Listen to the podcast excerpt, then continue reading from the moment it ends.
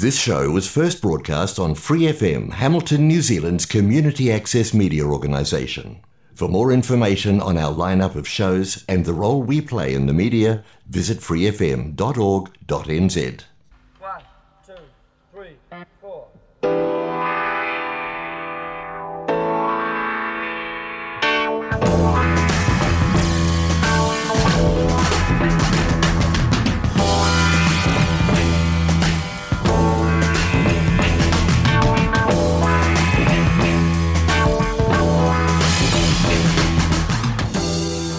Welcome to WTS Waikato, sharing the hyperlocal, controversial, and quirky stories of the Waikato region. I'm your host, Gary Farrow.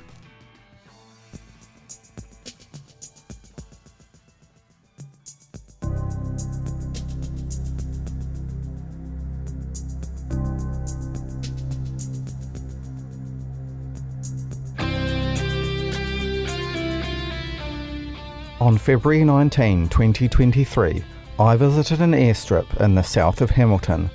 Its purpose was to teach people of all ages the art of flying planes. They succeeded. Today, the public call it people playing toy planes. The flyers call it Hamilton Model Aero Club.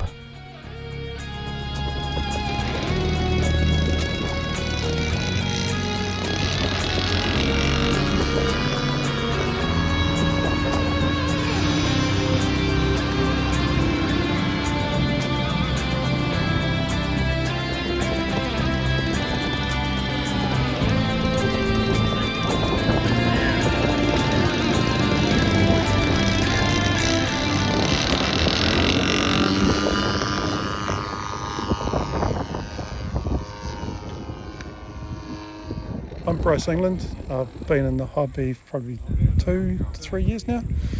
I first got interested when I was a kid and I had balsa wood and tissue rubber bands on them. And you go find a hill and throw them and you try and get the plane to fly level and down. But back then I didn't have any means to get into it. Um, so I spent quite a few years wanting to fly. I had little helicopters, like the little small ones you can fly around, and I'd fly them, but they didn't really have the scale I wanted. I just felt I wanted something bigger, and that was a big step up. So I ended up during COVID, ordered the Tundra, my plane, first plane really from um, overseas, came in, put it together, and once that we were out of lockdown, joined the model club, came out. And said, please teach me to fly because I'm going to destroy this thing. That's really how I got into it. So I was, expecting to crash it. I played around with planes with remote control, and I just fighting trying to get the plane level while trying to learn the controls was too much for me. So I went, club, can you teach me? I said, yep, just join up, come on out. So I did, and that got me started, and then just joined with the group here. And like the, my little yellow Jenny there, that was one of the club members' planes, but it had damage and he didn't want it anymore. So handed it to me, and I got to practice pulling a plane apart, putting it back together, figuring out how it works, and getting it flying again, which was quite a proud moment. Absolutely. So there's, there's a lot of just learning. For me, it's I had a I got a little flight simulator at home. Just put some hours on the stick, just going around in circles and trying to land it. And then you come out to the field, and I felt much more confident with my plane. So it, it survived really well and didn't really crash. But that's with the tuition. It was fantastic. They guided me through it. That dream about having one of those planes and just get into it. It was, it was cool. There's a lot to be mindful of when you're working on these planes. Uh, if one thing is out of whack, uh, you would you would you would see the results, wouldn't you? Oh yes. So the yellow one, when I brought it out, had been sitting on the shelf for a year. When I flew it around, it was diving all over this place, and it was just not in what we call trim. So I think what happened is the surface had just bent or warped over time, just sitting still. And then I managed to get it down. Then I just tuned it, tweaked it, adjusted it, and took it up, and it flew much nicer. So the trimming on the plane is, is really important. If it's out of trim, the plane can just dive into the ground when you're not watching. If you you get flustered or if you're fighting for it, um, you're always fighting to hold the controls in position rather than a trim plane. You basically let go of the controls and it just holds its line. Um, worse than that is if you haven't checked over your plane and you've got breakage in it. So my Tundra, which I've been flying, almost every control surface is worn out over the three years I've had it. It's only made of foam, so that, and it's a foam connection just bends and flexes and snaps. So you got to do your, what we call ground checks before you take off. And you just check all the connections on the plane, check your servos, check your elevators, your ailerons, the control surfaces. And if anything's disconnecting, fix it before you fly. Pretty much exactly as you do with a real plane. your ground checks. Last week when I came out, I was about to fly my the Mustang. I'm, I'm practicing on and learning how to fly. I still haven't mastered it. And putting it together, I, I just checked the servos, everything looked good, and I found the lead just came straight off. It was going to be a catastrophic failure. So we fixed that, and then it flew beautifully, landed, which was nice. So there are plenty of cases where ground check has saved your plane. It's all about knowing, learn your plane, learn how it flies, what to watch out for on your plane so you can keep flying it next time. There's nothing worse than getting out to the airfield with your plane, one flight, putting it all back in the car and going home because it's broken. Mm. You'd rather stay out there, do three or four flights, put it back in the car intact. And that's just do your checks. You don't have to do ground checks complete every flight, just once a mission, once a time out of the airfield will work. How many hours do you need to put into uh, airproofing these planes? Airproofing, well, most of them come airproofed, especially Yeah. the uh, park fly ones. They come ready to fly, they come for control, all that. And you're really just taking it out, going, do the control surfaces respond? Up, do the, does the elevate, elevator respond? So the plane will rise or fall in the sky? Does it roll in the sky or does it yaw in the sky, which is the rudder?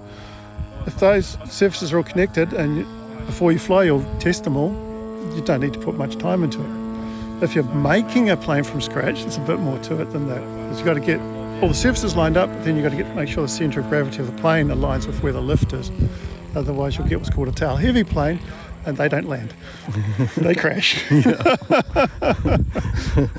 so every so often you'll check those, but by and large, once you've set it, it's set and forget, and you just do a ground check, make sure everything, nothing's come loose, nothing's broken, and you can fly it the next time. You basically have a working space at home to maintain your aircraft? Oh, you wish? Uh, that's my workbench is in the garage with everything else, and it's a joint space, and you've got to move the wife's stuff away, put your stuff on, she moves your stuff away, and you go, Where are my bits? so I would like a garage of my own for my planes, but that's on the wish list. It's, compared to the price of my planes, the garage is rather expensive. so make do. Um, my planes litter through my garage. They're stacked on top of everything for a while. But I've made a little rack and I've stacked them up the side, much tidier, less chance of damage. So, how many planes have you got? Seven or eight. Right. It's not more. My kids uh, got two to build as Christmas presents. So they got out and spray can and painted the basic fuselage. Um, and now they've got to go through and get the like the Resene tester pots with the colours they want and then get a brush and paint them the colours they want.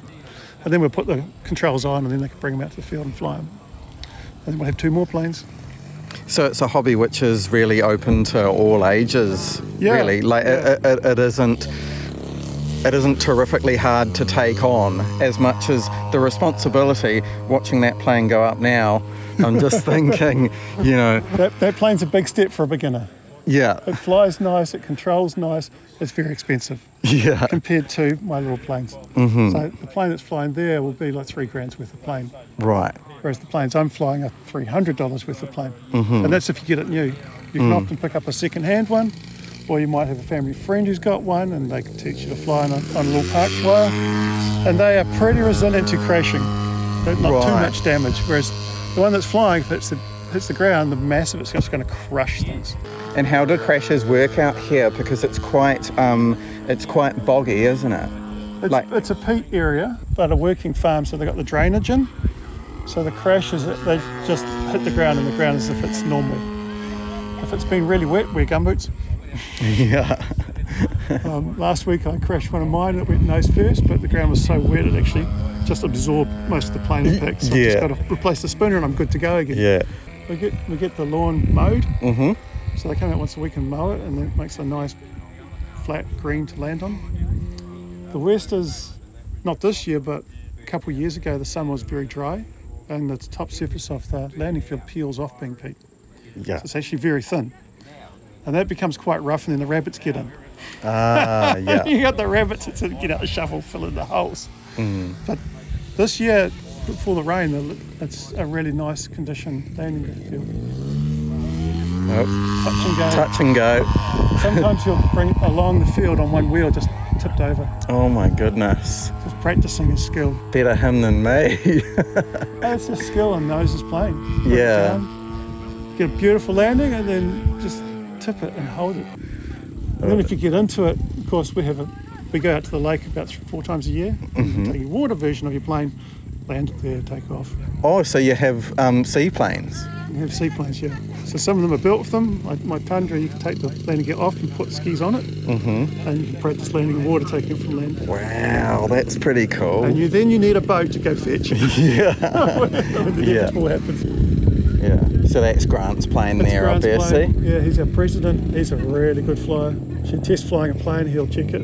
He'll fix the trim. He'll do all of that for you. Mm-hmm. It's what you do when you're learning to fly a real plane. You do your touch and goes and Yep. that, and 50 hours, I think it is. And then on your own and touch and goes. yeah. awesome. I looked at that and went, I can't afford it. Model planes for me. Yeah. That's going to be. I always wanted to fly, but I can't afford that. I fly model planes and I get the thrill. And you can you can do things in the sky on a model plane you can't do in a real plane without being growled at. So that, that's a lot more freedom, I think. With an airfield, you can just come out and there's no one to worry about. You can just fly, yeah. do whatever crazy stuff you want to do as long as it's not endanger your colleagues. Um, I think it's it's mostly about a chance to relax and just let go of the world and enjoy flying. So let yourself not be stressed. So I like coming out. If you want to fly heaps, come out fly heaps. If you want to come out fly a little bit and watch others fly, do that. Just determine what you want. And it's relatively easy to get into if you can invest in an aircraft. Invest in an aircraft or get someone one off someone who doesn't want it anymore. Mm-hmm. Next up, I made my way over to have a chat with Hamilton Model Aero Club President Grant Finlay. Hey, you Grant. G'day. You all right for a bit of a chat? Yeah, sure. Yeah, cool. Awesome. So you're down here with your um, your aircraft. Would you like to describe the aircraft?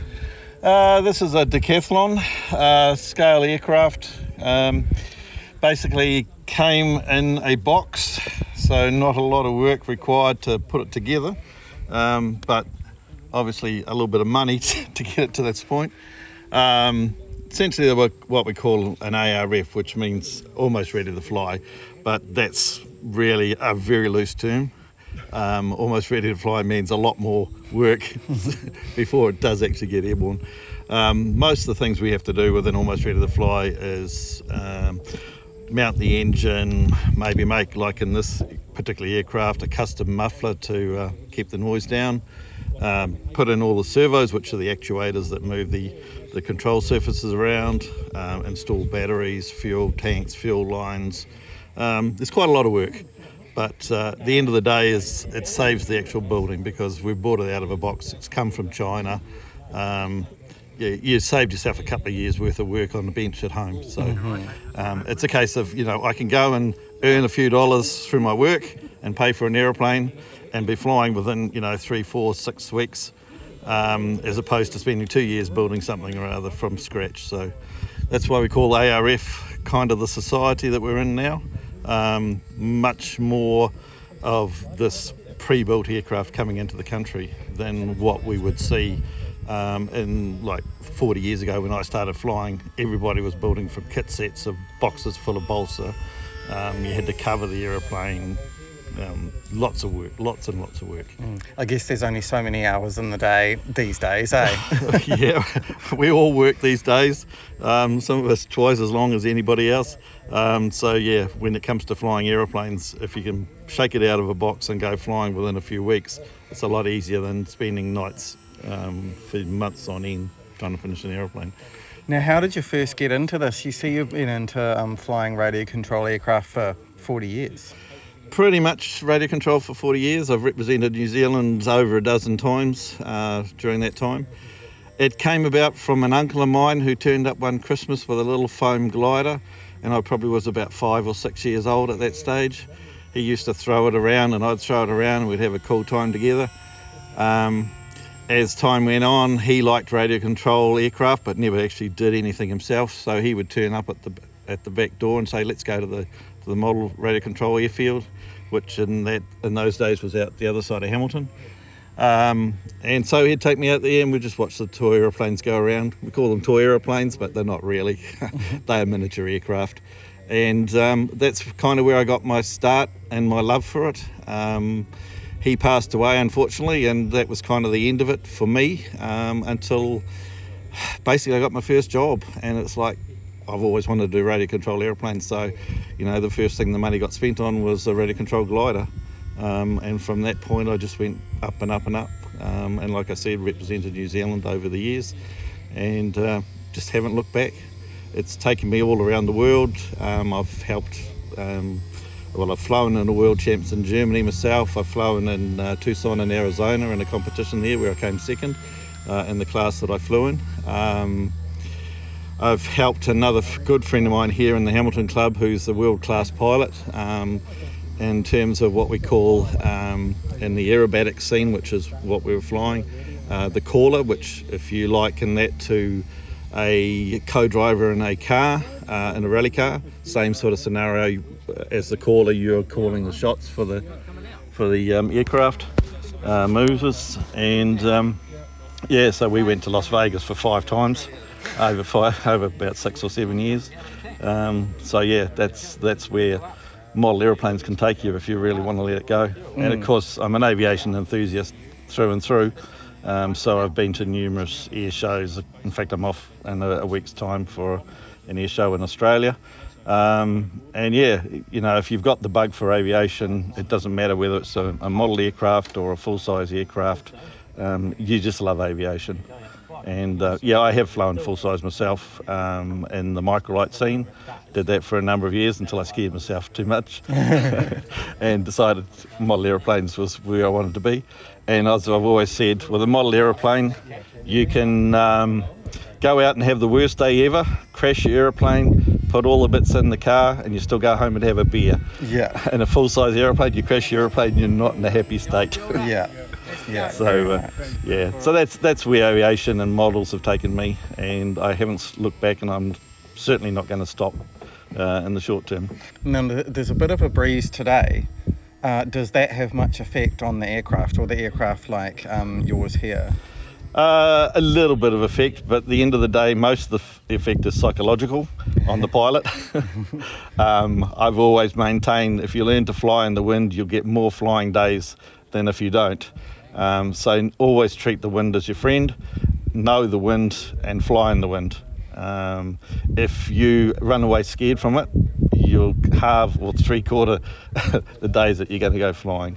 Um, but in saying that, some aircraft are suited for windier conditions. So if we get a lightweight aircraft made out of foam or something like that, you know, four, five, six, ten kilometres an hour is not um, not too bad.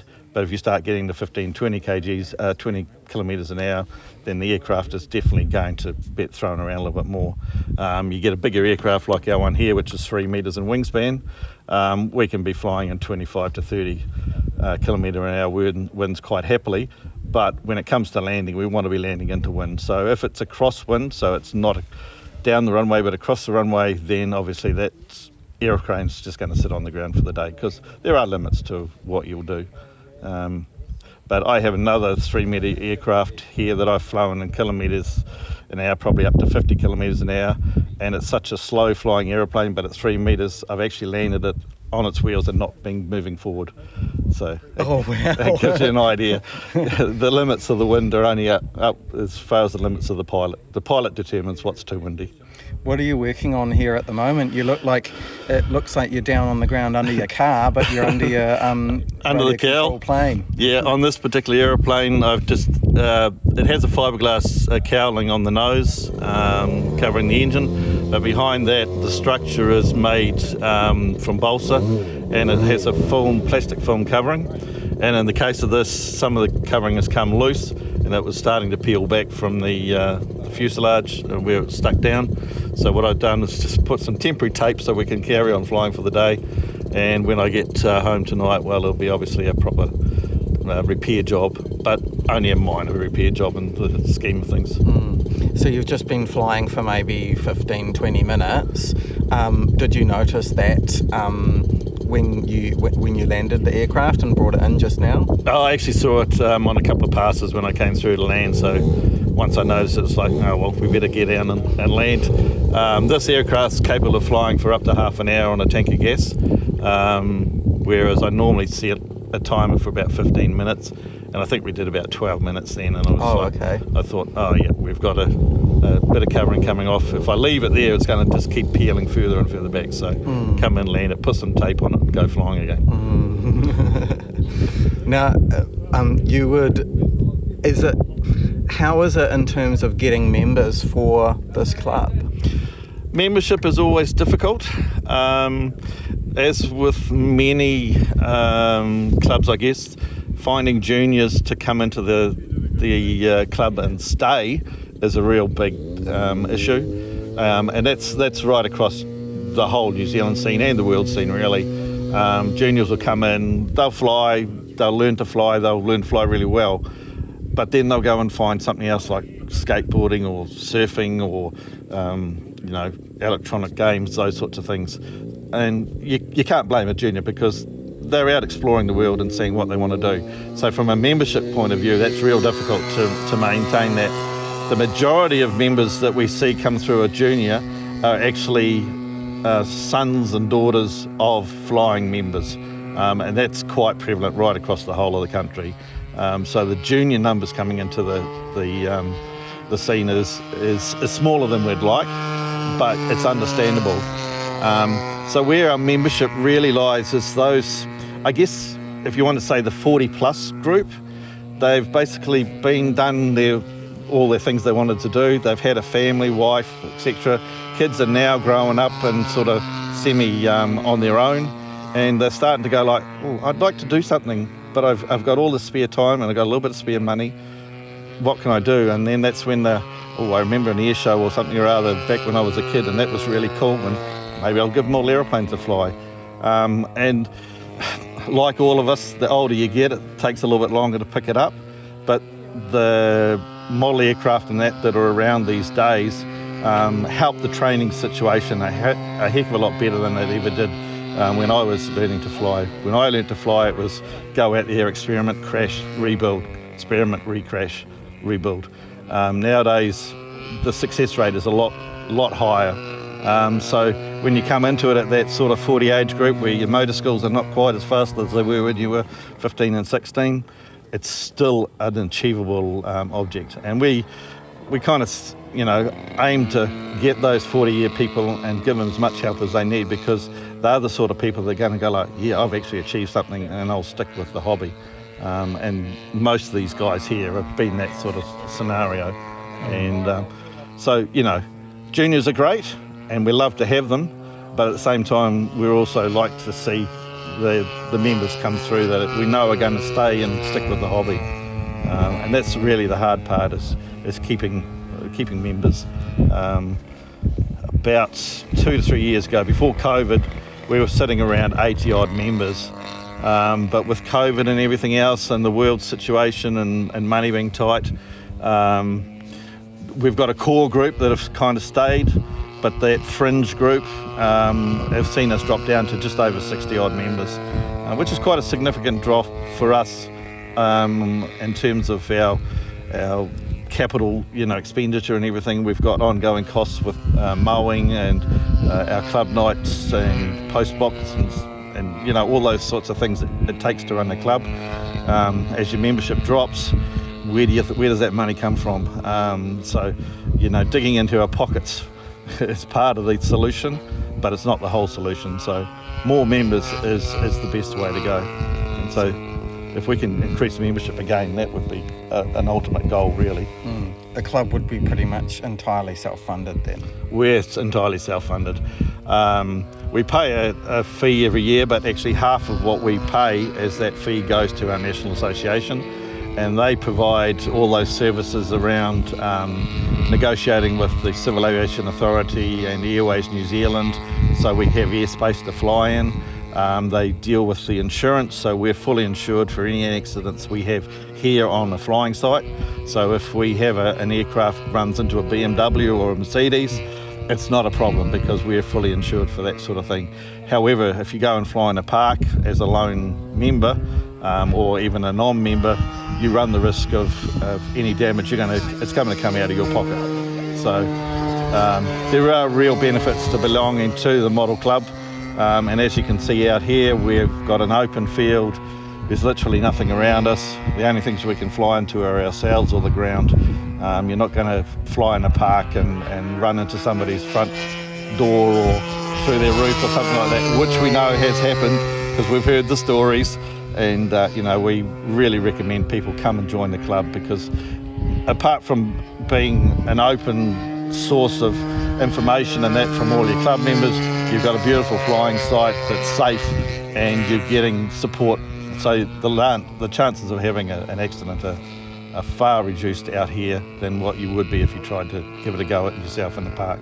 So, legally, financially, regarding safety, socially, and I guess learning to be a model aircraft pilot as well, those are all advantages of the club. Oh, absolutely. You know, you, you won't find a better bunch of people to come and support you through your learning stages.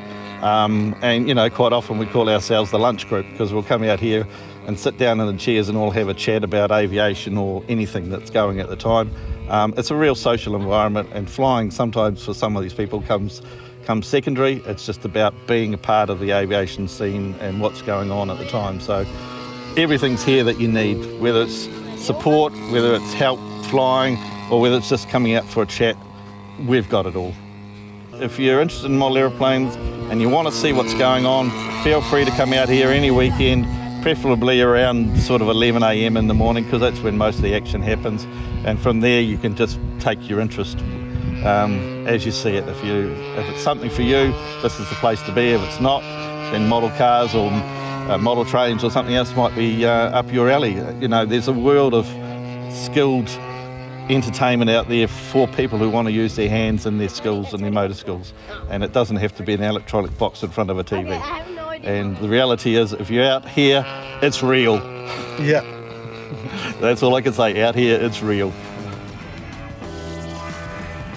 Thank you for listening to this episode of WTS Waikato. If you liked what you heard, you can follow the show on Facebook or find it wherever you get your podcasts. Thanks to Free FM, the Community Access Media Alliance, and New Zealand On Air for making this show happen. WTS Waikato aims to share the hyperlocal, controversial, and quirky stories of the Waikato region. I'm your host, Gary Farrow. If you have any stories you think are worth sharing, email me, technician at freefm.org.nz, and we can try plan something out. You can also get in touch with me via the WTS Waikato Facebook page. I look forward to hearing from you. Mā te wā.